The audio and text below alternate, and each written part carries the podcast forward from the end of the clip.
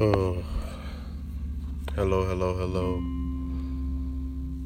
My name is Scholar, and um, this is pretty emotional for me. You know what I mean? So please bear with me. This is my first official audio recording or podcast or whatever y'all want to call it. I'm kind of I'm in a a transition in my life right now.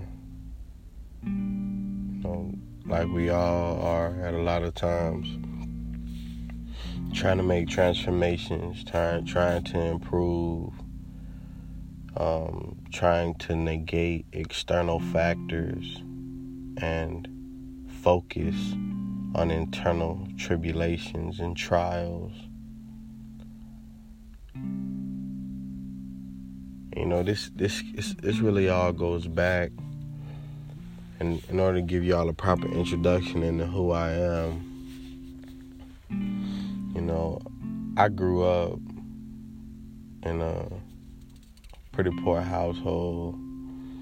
We didn't really have much, you know, living paycheck to paycheck but we always made sure that you know Thanksgiving was important, Christmas was important, birthdays were important. It was those times of the year to where you know I guess materialistic things could be used in order to gauge some you know aspect of love from parent to child and that was important to me you know, I I never really been like a a physical. Let's go out. Let's go do sports. You know, let's let's go running around, tearing shit up type of kid. You know, I grew up as an introvert. There was there was a, a small segment of my life that. I thought I was outgoing. And it was like one day, you know, it was like probably like the previous night I spoke to my auntie and she said, You're outgoing. And I'm like, I'm outgoing. And it was the first time somebody ever recognized a trait or a characteristic to my personality um, and told me about it. So I went to school the next day happy as hell, you know, like, damn, I'm outgoing, I'm outgoing. Because I, I began to, to figure out, you know, part of my identity. And even though I was still in elementary school and I hadn't reached that phase of development, which, you know, um, identity versus role confusion you know I, I kind of slipped into that early on because of that encounter with my with my auntie so I came home and I told my mom I was like so happy you know I was like mom mom I'm outgoing. And she was like not happy about it. Like it, it it didn't mean anything to her at all what I said, but it meant the world to me. And in that moment, I recognized how something can mean the world to an individual, but to the outside world, it can mean next to nothing. You know, like sand on the bottom of your shoe or mud that you gotta walk through or a piece of paper. you mean next to nothing. And it's it's kind of it's kind of gut wrenching sometimes when it comes from somebody that you love and care about. But you have to, I guess, take it into account that everybody got their own path that they following on, and you can't expect people to to um to invest in your path emotionally invest not necessarily monetarily but emotionally invest into your path even if they're people that you that you love and care about so um, that was my first um, situation that I encountered. I was like, okay, you know, fuck that, man. I'm gonna just deal with everything internally. And it was I think that was the most critical moment of my childhood that kind of determined, you know, introvert versus extrovert. Cause I could have ended up different differently. And that kind of pivots to that whole, you know, um, debate over um, nature versus nurture, you know, genetics versus environment. And I know that I have um, a lot from both being able to um,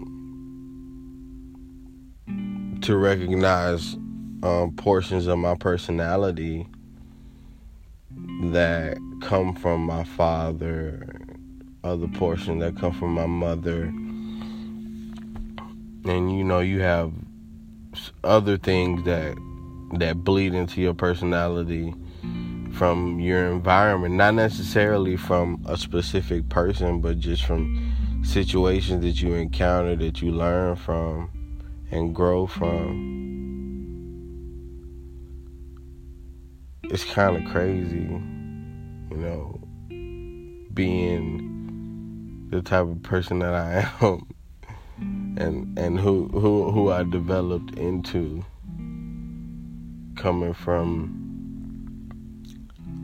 the bottom the ghetto the hood pushing myself up to be where I'm at now.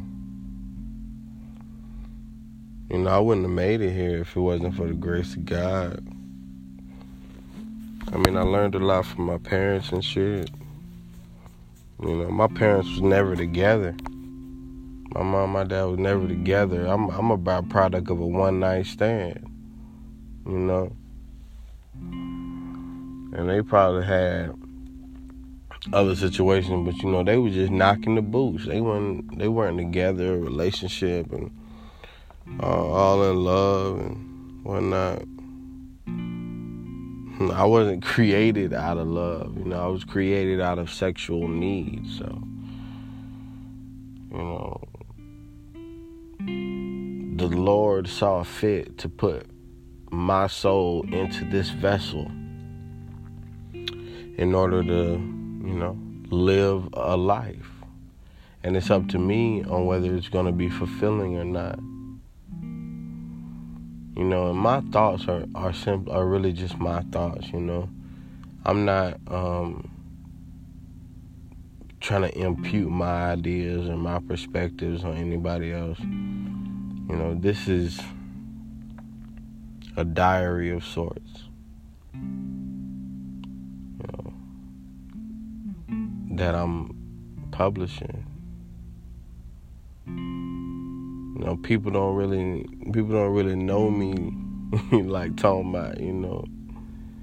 And I know sometimes, you know, if only well, only when I'm comfortable. You know, when I'm really comfortable, you know, you might hear that that country dialect come out of me you know, but if I'm put in an environment where I don't know anybody, you know, it's strict professionalism. And I'm very um, particular with my verbiage and diction, you know. So, but in an environment where I feel accustomed and comfortable and I can speak freely, you know, I still use, you know, proper diction and proper verbiage and the correct terminology, but the way that I say it may be different, you know, because I I be so focused on what another motherfucker think. But I mean, this, you know, there's so much, you know, so much. But th- this is just an introduction, so you know, I appreciate, you know, whoever listens listens. You know, if you if it's not your thing, it's not your thing. I respect it. But I'm gonna leave y'all with this, you know. A wise man once told me, and I hold that dear, utmost dear. It's always in the forefront of my brain. It always bleeds from my soul. You know. Love those that love you. And love those that hate you. Because at the thread of all of that, at the center of all of that, it is still love. All praise be to the Most High, and blessings be upon you. Scholar out.